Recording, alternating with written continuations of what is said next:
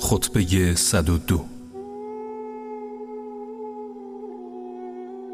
قیامت روزی است که خداوند همه انسانهای گذشته و آینده را برای رسیدگی دقیق حساب و رسیدن به پاداش اعمال گرد آورد. همه فروتنانه به پا خیزند.